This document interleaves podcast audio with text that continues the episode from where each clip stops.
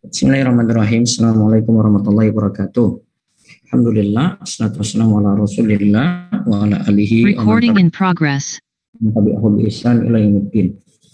Allahumma inna nas'aluka ilman nafi'a wa rizqan thayyiba wa amalan mutaqabbala. Segala puji kita panjatkan pada Allah. Selawat serta salam semoga tercurah pada Nabi besar, Nabi Agung, Nabi kita Muhammad sallallahu alaihi wasallam.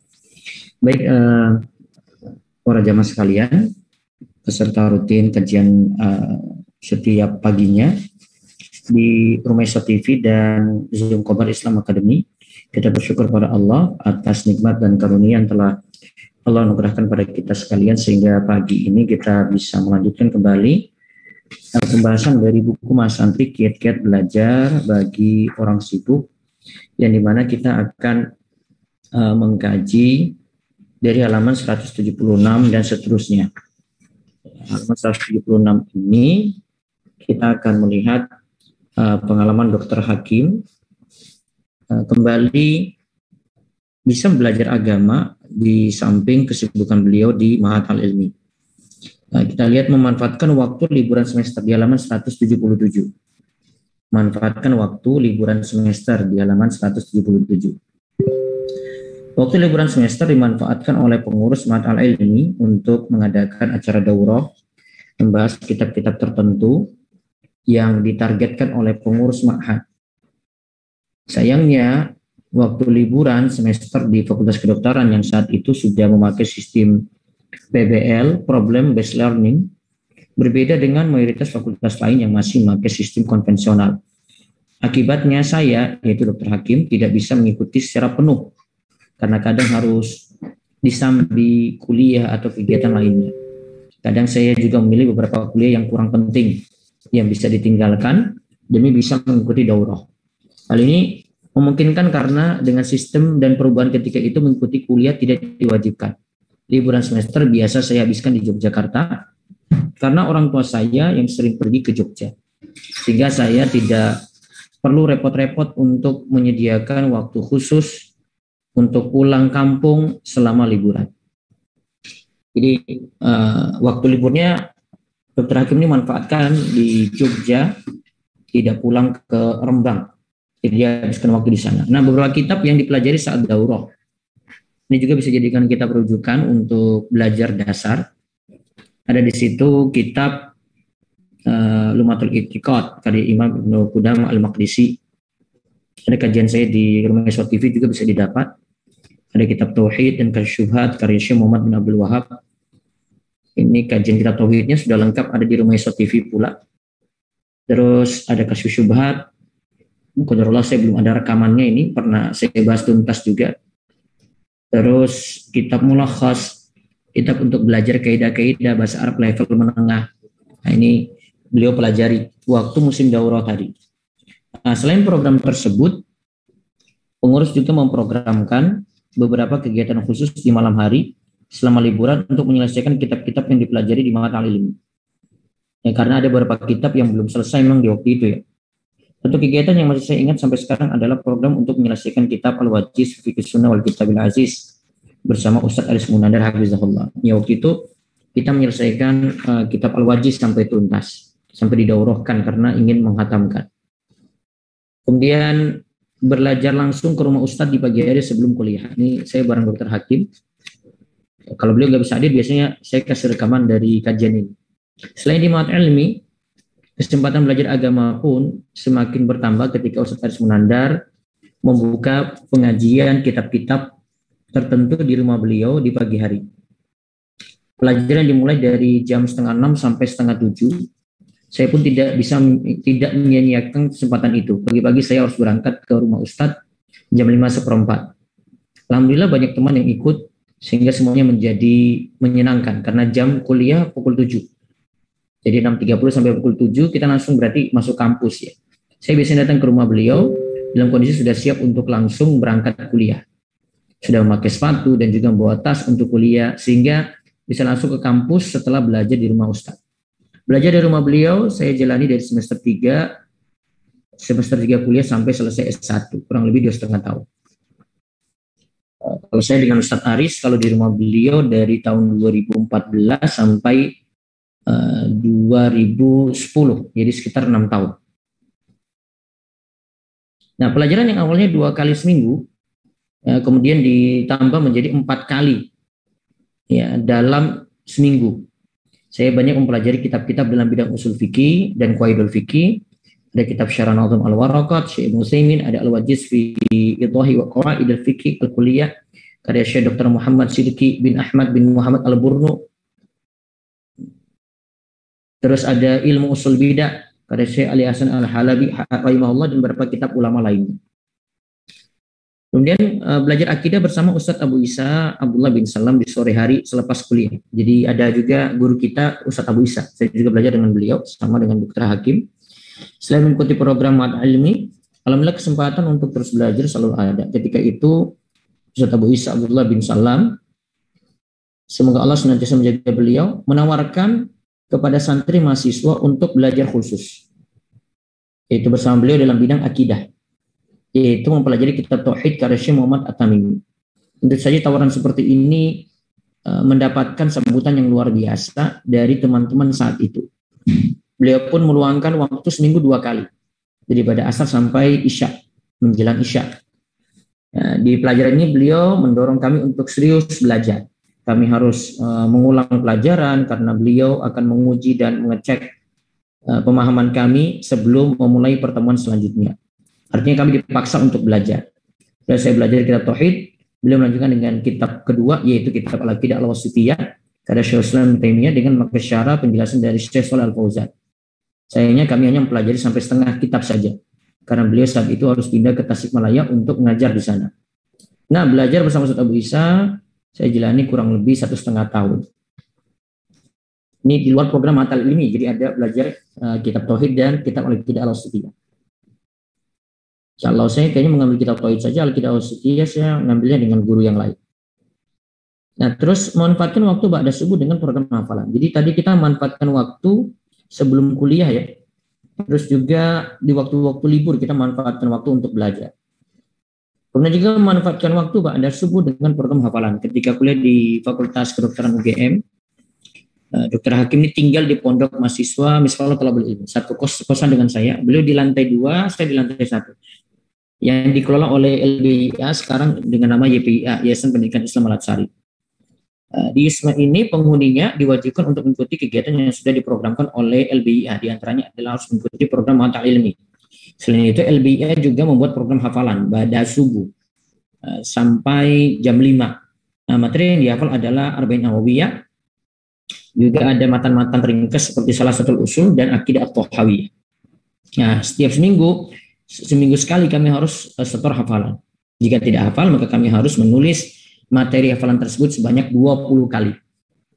Berapa kali saya mendapatkan hukuman tersebut? Waktu pada subuh adalah waktu yang paling tepat untuk menghafal sehingga hendaknya kita tidak menyanyiakan waktu ini untuk uh, jangan sampai bangun kesiangan. Nah, jadi uh, ada waktu pada subuh juga untuk menghafal. Jadi mau bagi waktunya berarti waktu pada subuh itu digunakan untuk menghafal. Kemudian jangan sia-siakan bulan Ramadan.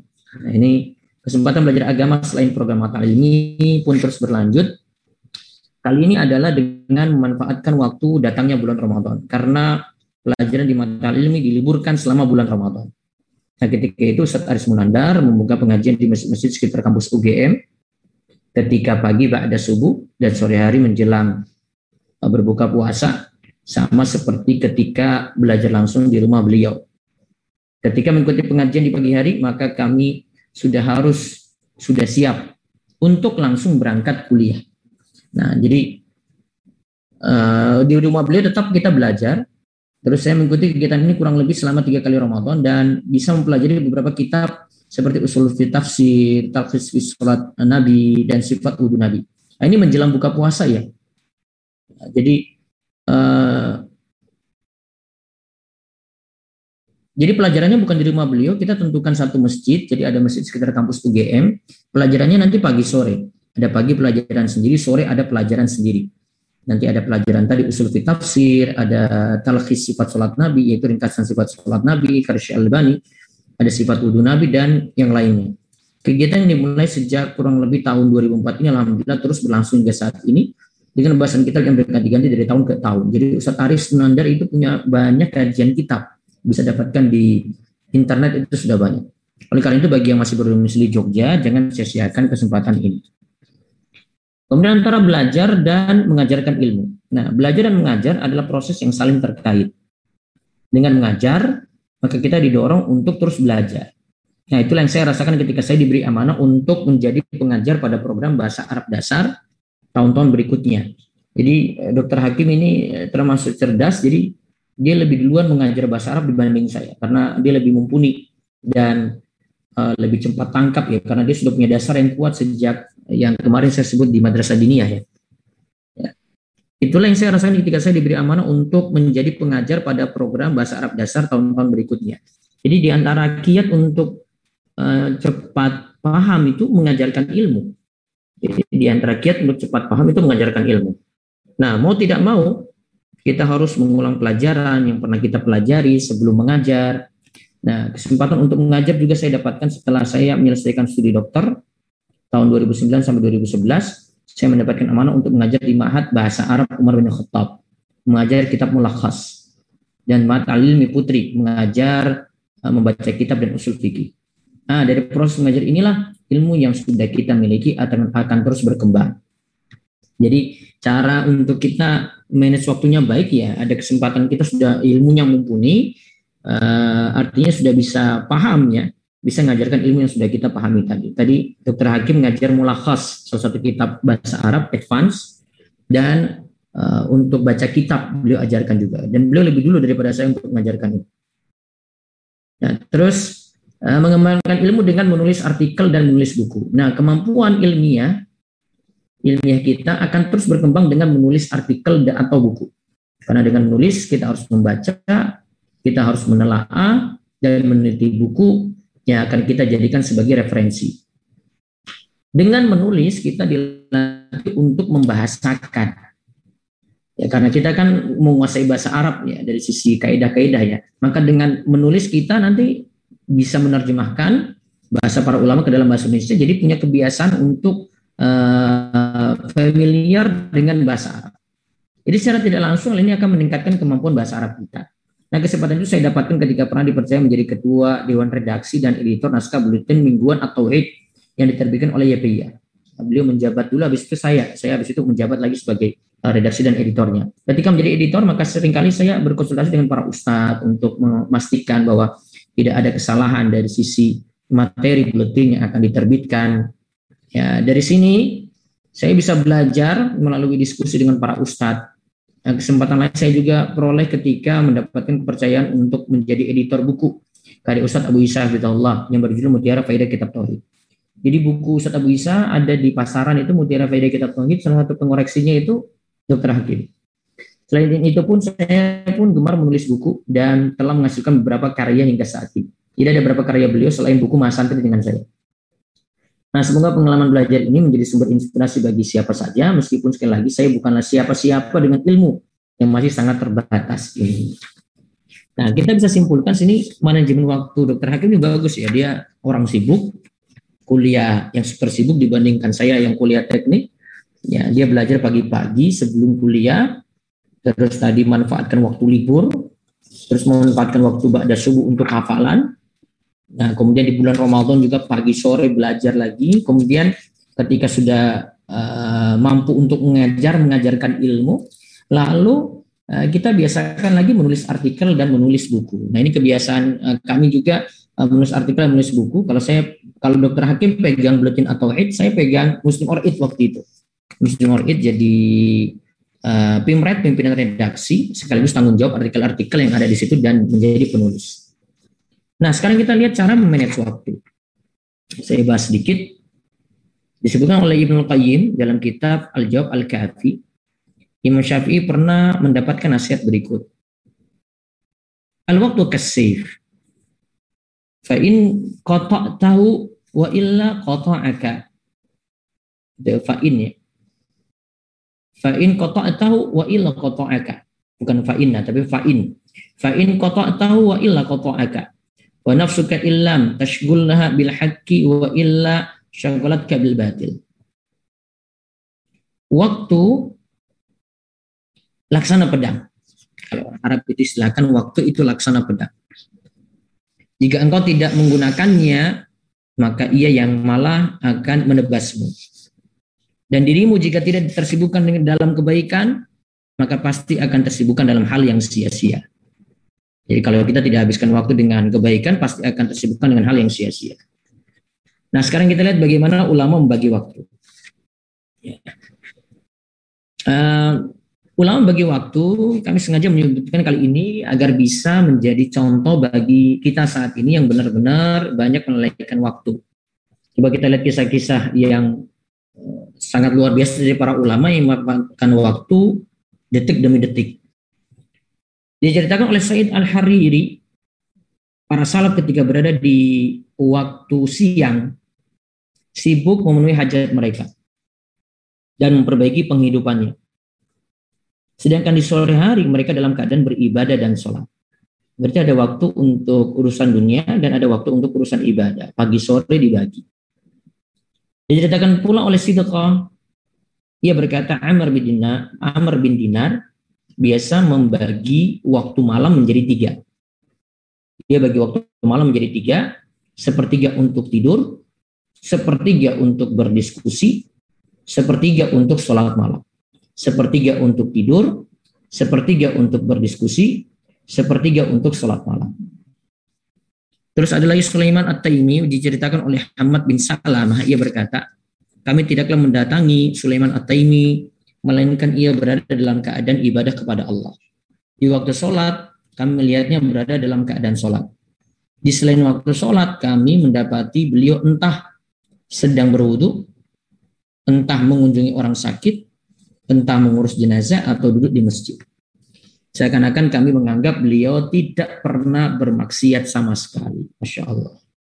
Waktunya penuh berkah sekali di sini. Lalu tentang Imam Syafi'i, Imam Zahabi dalam sejarah alam nubala menyebutkan Muhammad bin Bishr al-Akri dan selainnya berkata telah bercerita pada kami Ar-Rabi bin Sulaiman. Ar-Rabi bin Sulaiman ini yang menulis kitab Ar-Risalah ya, tentang usul fikih. Dia menulis di masa Imam Syafi'i itu hidup. Imam Syafi'i itu bagi waktu malamnya kata Ar-Rabi bin Sulaiman eh, membagi waktu malamnya menjadi tiga. Sepertiga malam itu untuk menulis, sepertiga malam itu untuk sholat malam, sepertiga malam terakhir lagi untuk tidur. Ya, jadi waktu untuk menulis ada, waktu untuk sholat malam ada, waktu untuk tidur ada. Imam Ghazali menyebutkan tiga aktivitas beliau ini diniatkan untuk ibadah. Di waktu malam beliau tetap ada istirahat, tapi ada waktu untuk menulis dan ada waktu untuk sholat malam. Manajemen waktunya luar biasa. Nah memang waktu begitu penting untuk dijaga. Maka Al-Auza'i itu berkata, setiap detik yang terlewat di dunia akan ditampakkan pada hamba pada hari kiamat. Hari demi hari, waktu demi waktu, ya demikian. Jika satu detik tidak diisi dengan mengingat Allah, ya jika satu detik tidak diisi dengan mengingat Allah, yang ada hanya kerugian belaka. Bagaimana lagi jika terlewat satu jam, satu hari, atau satu malam tanpa zikir kepada Allah. Semoga ini jadi penggugah kita supaya terus memanfaatkan waktu. Ini disebutkan di antaranya dalam kitab Hilya Aulia ya tadi ya. Banyak diambil dari kitab Hilyatul Aulia. Nah sekarang kiat untuk manajemen waktu. Pertama kalau kita ingin manajemen waktu itu buat batasan waktu. Buat batasan waktu untuk setiap aktivitas setiap harinya. Jadi saya mau belajar dari jam berapa sampai jam berapa gitu. Nah, misal berapa lama waktu tidur, ya berapa lama waktu untuk menunaikan kewajiban, berapa lama waktu untuk berkunjung ke orang lain. Ya, yang kayaknya ini yang perlu diatur juga ya. Karena kita berkunjung terlalu lama, ngobrol terlalu lama, bicara dengan orang terlalu lama gitu. Ya. Terus berapa lama waktu duduk-duduk sampai pada waktu untuk mudakar mengulang pelajaran.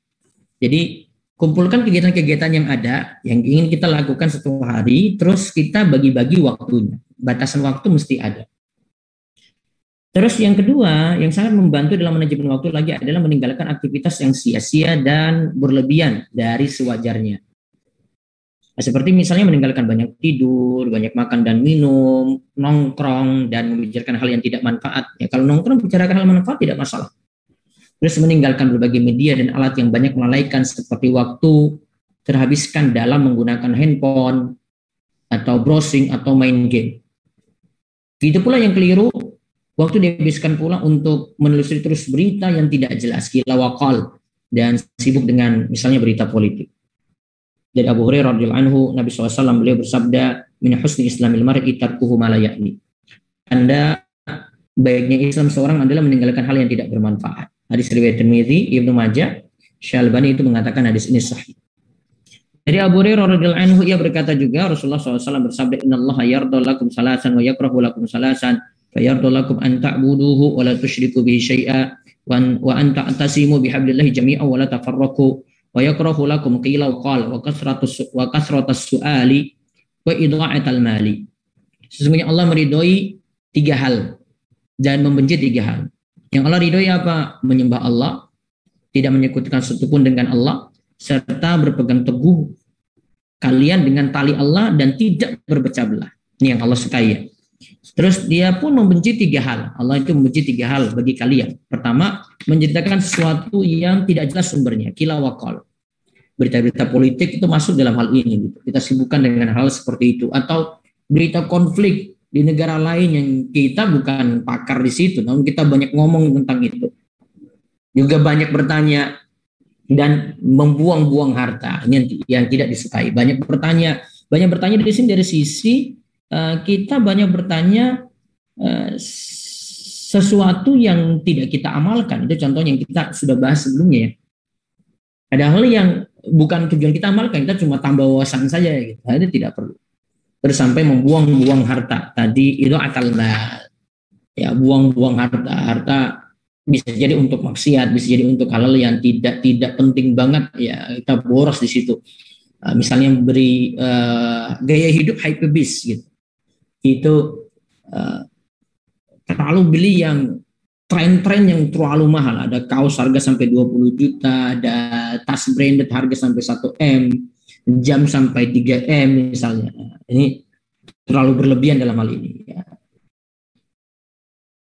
Terus apa yang dimaksud kilawakol? Kilawakol itu kata Ibnu Battal, dinukil dari Ibnu Battal dari Imam Malik, ia katakan wawal ikthar minal kalam wal irja nahwa qaulun nas atau fulan kada wa mana'a kada wal khawdu fi ma la ya'ni. Yang dimaksud kilawakol tadi banyak ngomong tadi ya atau berbicara sesuatu yang dari sumber yang tidak jelas ya yaitu banyak bicara dan menyebar berita yang membuat orang ketakutan. Nah, ini termasuk berita-berita hoax yang membuat orang takut nih. Ya. Berita hoax misalnya agar orang tidak vaksin atau berita hoax tentang COVID masuk di sini. Seperti dengan mengatakan si fulan memberi ini dan tidak mendapat ini, begitu pula maksudnya adalah menceburkan diri dalam suatu yang tidak manfaat. Ini yang disebutkan oleh Syarif Ibn Battal. Ibnu Hajar mengatakan dimaksud dengan kilawakol tadi adalah hikayat akawilin nas wal bahas anha kami yuqalu qala fulan kadza wa anhu kadza mimma yukrahu hikayatahu anhu. Menceritakan perkataan orang banyak. Lalu membahasnya. Juga bisa dikatakan seperti seorang berkata bahwa si fulan berkata seperti ini atau seperti itu dan sebenarnya itu tidak disukai sebagai bahan cerita. Nah Imam Nawawi katakan tentang al khawt fi akhbarin nas wa hikayati ma la yakni min ahwalihim wa tasarrufatihim. Tadi kila waqal itu apa? Yang dimaksud itu adalah menceritakan uh, menceburkan diri ya, menceburkan diri dalam berita-berita yang dibicarakan orang. Jadi hanya lagi viral, yang lagi uh, terkini dibahas ya, tanpa kita ada perlu untuk membahas dari sisi hukum misalnya. Kalau membahas dari sisi hukum silakan. Ya, kadang kita terlalu ngikut beritanya, oh ada artis nih, ya lakukan ini ini, ini gitu. Ya, dalam hal yang tidak manfaat yang membicarakan aktivitas atau gerak-gerik orang lain. Ya, diutarakan oleh Syekh Muhammad bin Sulaiman waktu bagi seorang penuntut ilmu itu eh, kadang terbuang sia-sia karena tiga hal enggan mengulang dan merujaah apa yang telah ia baca duduk dan nongkrong dengan teman-teman dan yang terakhir sibuk dengan membicarakan orang dan membicarakan sesuatu yang tidak jelas. Allah alam bisawab. Ini yang disebutkan oleh beliau dalam Kitabul Ilmi bahasan halaman 187 insya Allah kita bahas lagi tentang berarti uh, jangan unda-unda dan kiat manajim waktu secara lengkap di pertemuan besok pagi bisnis. Silakan jika ada pertanyaan bisa dari admin baca. Nah, Ustaz, uh, Anda bacakan yang via chat dulu, Ustaz.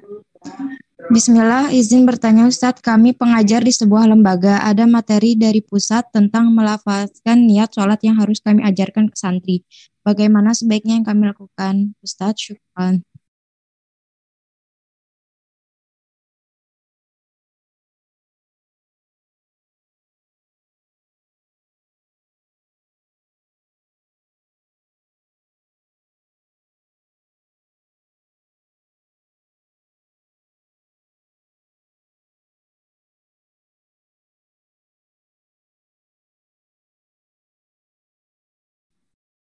Afwan Ustaz. Kemute Ustaz. Uh, ya.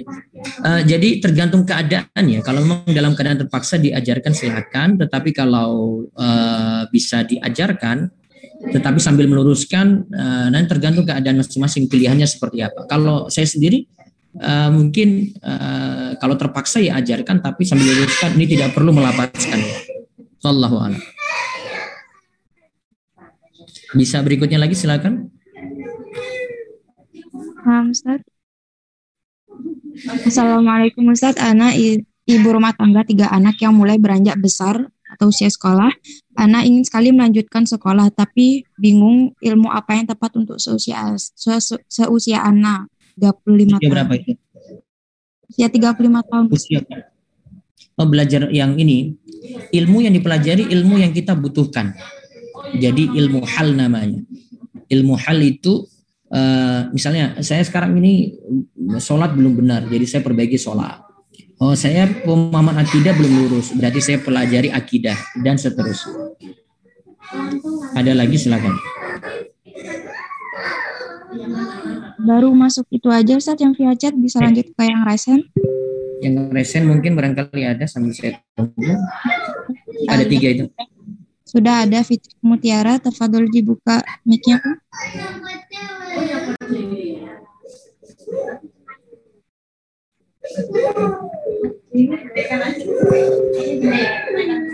Tafadholi Fitri Umutiara dibuka mic-nya. Iya, Assalamualaikum warahmatullahi wabarakatuh, Ustaz. Waalaikumsalam warahmatullahi wabarakatuh. Silakan Bu Fitri. Ya, Ana mau tanya, uh, uh, sholat tentang uh, nggak sesuai dengan tema nggak apa-apa Ustaz ya? Iya silakan. Uh, sholat sholat uh, witir Ustaz. Anak mau kan di dianjurkan ya sebelum tidur tapi anak kadang-kadang habis sholat isya habis ba'da uh, ba'da isya itu sholatnya dua rakaat setelah itu witirnya kadang-kadang tertidur Ustaz gitu kan ngantuk jadi anak uh, belum tidur aja sholatnya. Uh, apa-apa. Uh, maksud, nggak apa ya nggak maksud anak gini Ustaz uh, apa namanya kadang-kadang bertemu dengan azan gitu loh dengan azan subuh gimana itu waktu witirnya tuh Ustaz boleh kayak gitu Ustaz kadang-kadang bersamaan nah, dengan ya. azan gitu. Nah, eh, sholat ba'diyah isanya lakukan kapan?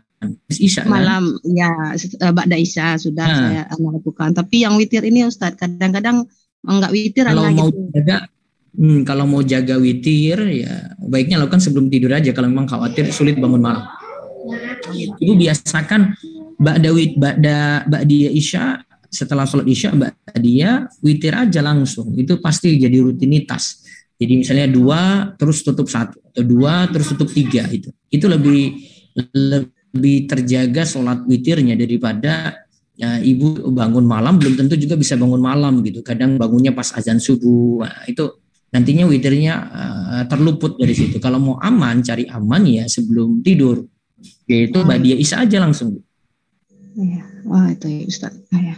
Oh, satu lagi Ustaz. itu lebih jaga. Ah, ya. Silakan. Uh, uh, tentang uh, warisan ya Ustaz, ada saudara Ana yang belum nikah berusia uh, 80 tahun ya. lebih gitu kan. Uh, terus uh, beliau sekarang udah sakit-sakitan malah uh, kayaknya seperti udah pikun keluar dari rumah sakit gitu saya nggak tahu apa lagi. Terus yang sama beliau itu ada hidup satu orang ponakan anak gitu kan.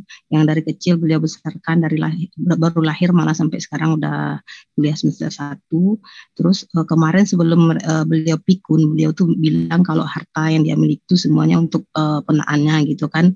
Tetapi tidak pernah ada secara tulisan gitu Ustaz Nah, dan nah. sekarang ini yang dikhawatirkan kan beliau kan udah pikun jadi saksi-saksi nggak ada. Cuma beliau pernah ngomong sama saudara beliau yang lain kalau itu tuh memang untuk penaannya yang dia besarkan itu. Itu gimana solusinya Ustaz uh, sekarang malah uh, sertifikat yang mau diserahkan itu nggak tahu nggak tentu letaknya gitu Ustaz gimana itu Ustaz sementara uh, punaan yang dia besarkan ini sudah yatim gitu. Maksudnya udah nggak ada ayahnya gitu. Dewasa sih tapi nggak ada ayah gitu. Adik dari beliau gitu ayahnya Mohon penjelasannya Ustaz. Ya, uh, maaf, uh, si dia ini punya anak atau enggak, Bu? Enggak, belum pernah nikah Ustaz. Masih gadis sampai tua ini. Belum nikah, berarti enggak punya berarti cuma punya uh, orang orang ya keponakan tadi ya, orang tua sudah enggak ada lagi ya? Enggak ada lagi. Adik-adiknya semua udah meninggal uh, udah meninggal semua gitu kan. Adik dia paling besar gitu, beliau paling besar. Itu keponakan dari anak apa? Laki-laki perempuan? Adiknya Maaf, dari saudara laki-laki perempuan? Saudara laki-laki beliau. Laki-laki. Iya. Uh, bisa dia didapat tapi um, terus yang lain yang masih hidup apalagi tadi bu? Yang masih hidup itu cuma ponakan ponakannya dari adik-adiknya. Nah, dia beliau ini paling bersaudara kan empat orang Ustaz ya. Jadi beliau paling besar uh, yang yang penaan yang yang satu lagi ini dia memang dekat sama penaan yang ini ini satu rumah gitu yang dia besarkan ini gitu loh. Uh, yang lain tuh pada merantau semua terus pada mampu semua gitu Ustaz maksudnya. Yang kebetulan yang dia besarkan ini memang nggak mampu dari kecil dulu gitu dari ayahnya ada dulu gitu. Uh. Kalau begitu coba langsung pakai hitungan waris saja Bu. Saya kasih tahu aplikasinya ya. Oh iya yes, Ustaz. Nanti uh, coba cek di kolom komentar iwaris.or.id. Oh ya, ada nanti ya di kolom komentar. Iya, tinggal dihitung aja. Oh ya, nah Ustaz. Nanti masukin Apa yang tadi yang Ibu bilang masih hidup, yaitu keponakan keponakan, terus nanti ada kriteria uh, hitungannya di situ, hartanya berapa, terus dibagi. Oh, tapi begini Ustaz, itu ya memang ada kaidahnya berarti ya Ustaz ya? Iya ada. Tapi Ya, tapi beliau itu waktu masih sehat, waktu masih belum pikun, beliau bilang nggak rela kalau artinya untuk orang lain selain dari ponaannya yang satu ini. uh, ini tentang masalah rembukan dengan keluarga saja, Bu. Kalau ini artinya saya takut kalau saya bilang seperti ini ternyata nggak mau ikut hukum waris, jadi tergantung rembukan keluarga aja. Tujuannya biar nggak konflik. Oh gitu ya. ya. Gitu ya, ya. Jadi maksudnya keluarga yang lain, maksudnya ponakan yang lain tuh kalau memang nggak mau tahu tentang warisan itu gimana Ustaz? Atau Ya gimana? sudah kalau gitu ya keridoan saja gitu.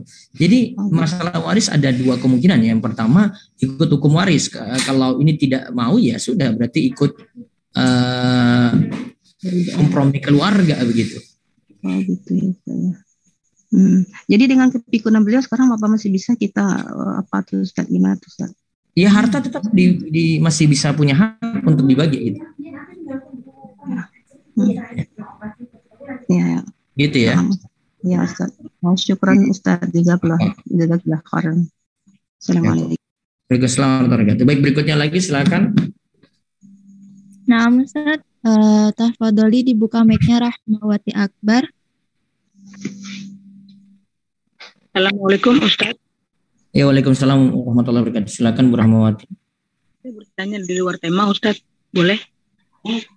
Ya, silakan.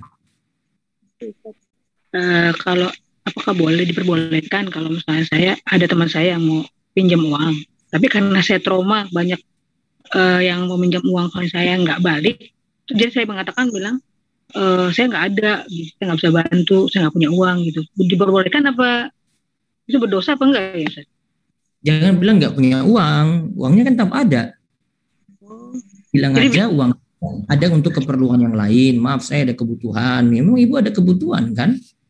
Oh, iya, iya. Mm -mm. bilang ada kebutuhan. Oh kalau bilang nggak ada nggak boleh ya teteh ya buktinya ada. Oh, oh iya hmm, bilang oh. aja ada kebutuhan. Ini kan mau ibu ada kebutuhan. Iya iya betul. Ya udah makasih Ustaz Assalamualaikum. Hmm. Selamat Ya, silakan berikutnya. Nah, Ustaz, Tafadholi dibuka mic-nya Ibu Meiti. Assalamualaikum Ustaz. Waalaikumsalam warahmatullahi wabarakatuh. Silakan Bu Meiti. Apa Ustaz mau bertanya tadi melanjutkan yang pertanyaan yang uh, Fulanah tadi yang usianya 35. Kalau misalnya seperti Ana, uh, Ana juga kan baru hijrah Ustaz mengenal sunnah. Ya. Kalau misalnya untuk belajar, uh, Ana sebagai ibu rumah tangga, tadi juga Ana bekerja, tapi setelah di atas usia 40, Ana resign, terus uh, kalau untuk yang belajar umur 45 itu apa yang harus dipelajari Ustaz? Misalnya majelisnya majelis yang apa gitu Ustaz. Tadi ilmu hal maksudnya ilmu apa ya Ustaz? Hmm. Bu Meti aktif di Telegram nggak? Punya Telegram atau tidak? Uh, Ana nggak punya FB, Ana nggak punya selain WA sama Zoom. Ustaz. Kayaknya Telegram Bu Meti harus punya deh biar ikut kajian terus. Sekarang itu yeah. kajian selain lewat Zoom itu ada aplikasi Telegram mirip dengan WhatsApp tapi Telegram ini keunggulannya dia bisa live kayak begini gitu Tapi oh. pakai audio bisa. Saya ada kajian di situ, ada ada channel ngaji kitab umat, ada bahasa Arab, seterusnya. Ada pelajaran hmm. saya khusus tentang ini. Biasa waktu tertentu. Ya, satu hari itu ada pelajaran-pelajaran tertentu saya aktivitas apa pun saya bisa bisa ngisi gitu. Nah, situ hmm. ada pelajaran dari kitab Ta'lim al-Muta'alim uh, Tariqut Ta'allum karya Imam Azhar Nuji. Kalau kita itu uh, mau belajar, belajar itu ilmu hal. Ilmu hal itu ilmu yang Bu Meti butuhkan. Hmm, nah.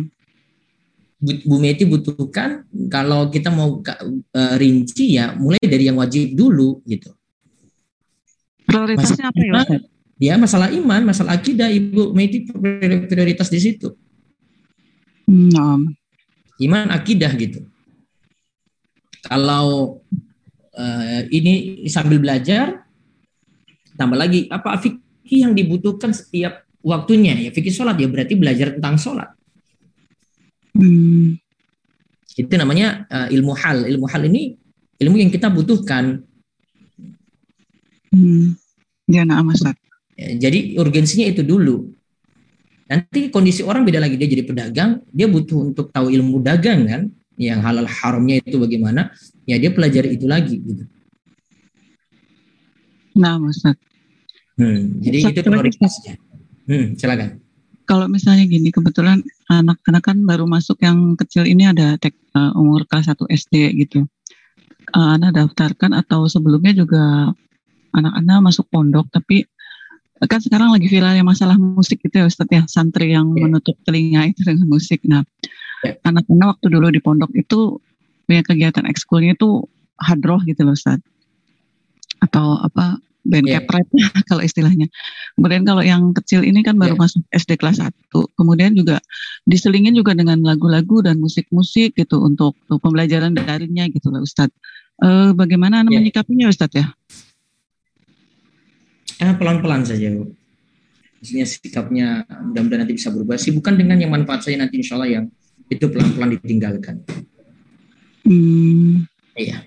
Tapi bukan uh, apa ya mengarahkan anak tuh ke sekolah yang pilihan kita yang tetap ada bermusik itu apakah kita juga kan dosanya gitu loh karena dulu kita tidak tahu tuh Bu tidak tahu atau mungkin karena keadaan darurat juga sekolah di situ bisa jadi ada beberapa uzur oh nah Ustaz jadi terlalu jauh kalau memikirkan oh ini berdosa dan ini dan segala macam gitu ya Ustaz ya. Perbaiki diri, diri sendiri. Pelan bertahap gitu. Oh nah Ustaz. Itu dulu aja ya Ustaz. Syukuran Ustaz. Jazakallah khair. Silakan berikutnya lagi. Nah, Ustaz. Uh, silakan dibuka mic-nya Leo Abu Sajid. Alhamdulillah, jazakillah khairan moderator. Assalamualaikum warahmatullahi wabarakatuh Ustaz. Ya, Waalaikumsalam warahmatullahi wabarakatuh. Silakan Pak Leo. Barakallahu fikum uh, Ustaz dan jami'an semua. Uh, sama nih Ustaz, masih di luar tema nggak apa-apa ya Ustaz ya? Ya. Ya, uh, terkait sholat nih Ustaz. Jika kita uh, bersedekah sholat itu kan boleh ya Ustaz. Jadi kita udah sholat nih di masjid. Kemudian kita uh, memimpin sholat lagi untuk uh, apa namanya mengimami istri dan anak di rumah gitu Ustaz. Ya. Uh, jika dilakukannya secara rutin gitu, apakah ini boleh ya Ustaz? Apakah ada juga itu nas yang uh, yang sahih dari para salaf dulu ini dilakukan secara rutin gitu Ustaz? Artinya sholat di masjid terus pulang untuk sholat lagi di rumah dengan ya, keluarga. Ya, tapi, gitu. tapi rutin, uh, gitu. Apakah itu diperbolehkan itu Ustaz? ya boleh-boleh saja. Kalau yang perempuan ya tidak mesti berjamaah di berjamaah dengan suami, dia sholat sendiri sudah dianggap sah itu. Keadaan laki-laki beda dengan perempuan, Pak. Kalau laki-laki memang butuh berjamaah, kalau perempuan tidak. Taib. Jazakallahu khairan Ustaz. Ya berikutnya lagi silakan. Satu lagi Fulana. Ya. Bismillahirrahmanirrahim. Assalamualaikum warahmatullahi wabarakatuh. Waalaikumsalam warahmatullahi wabarakatuh. Uh, mohon maaf Ustadz ini yang ingin saya sampaikan uh, karena ini saya agak kurang kuat kurang kuat menahan subhatnya.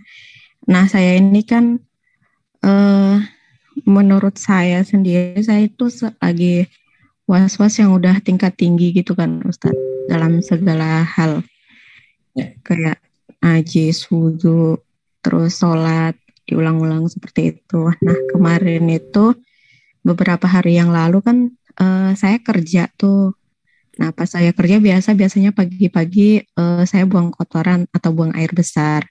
Nah kemudian sudah seharian saya pulang kerja. Uh, lewat batas waktu maghrib kalau tidak salah saya tidur tiduran dulu kan uh, istirahat dulu seperti itu rebahan di kosan nah kemudian saya merasa ada yang mohon maaf ini ya Ustadz uh, merasa ada yang gatal dari dalam celana seperti itu. Nah pas saya ya berupaya untuk menggaruk seperti itu saya lihat ada butiran yang kayak sebesar uh, beras gitu Ustadz. Sekitar sebesar satu beras atau setengah beras seperti itu, tiba-tiba saya berpikir apakah ini kotoran saya yang belum bersih atau apa gitu. Tapi kan saya e, katanya kan jangan langsung e, menganggap itu najis kalau belum pasti gitu ya Ustadz ya. Nah ya. pas mau eh kodarullah pas mau saya periksa itu tuh terjatuh gitu Ustadz di kasur. Nah saya cari-cari tuh saya bingung ke mana gitu kan jatuhnya nggak ketemu gitu nah abis itu abis itu saya kan jadi was was gitu takut di mana mana terus saya ganti spray kemudian saya mandi. Saya sholat dengan mencoba tidak memikirkan. Hmm. nah kemudian kayak sampai sekarang itu nggak tenang kayak semalam itu pas bangun tidur itu misal saya tidur kayak nindihin apa gitu. Saya lihat juga ya nggak tahu entah butiran apa karena masih jam setengah tiga pagi atau jam tiga pagi ya udah saya taruh dulu gitu kan saya cuci tangan saya lanjutkan tidur. Terus pas kayak pagi itu mau mastiin saya juga nggak mau terlalu itu eh nggak ada juga gitu hilang juga. Tuh saya jadi ya, takutnya ke mana-mana. hmm? uh, sepertinya banyak was-was nih. Nah untuk coba, yang terkait hmm, coba pelajari ini dulu ya. Nanti saya kasih link di kolom komentar. Coba yuk pelajari ini apa masuk ini? Kalau kalau tidak masuk, Ibu nanti tanyakan saya lagi besok. Oh, teman kalau untuk yang sekarang ini kondisinya apa saya baiknya tidak usah terlalu memikirkan atau bagaimana Ustaz? Oh, itu asuransi ya, jangan, jangan terlalu memikirkan. Ini ada link terakhir di kolom komentar itu ya.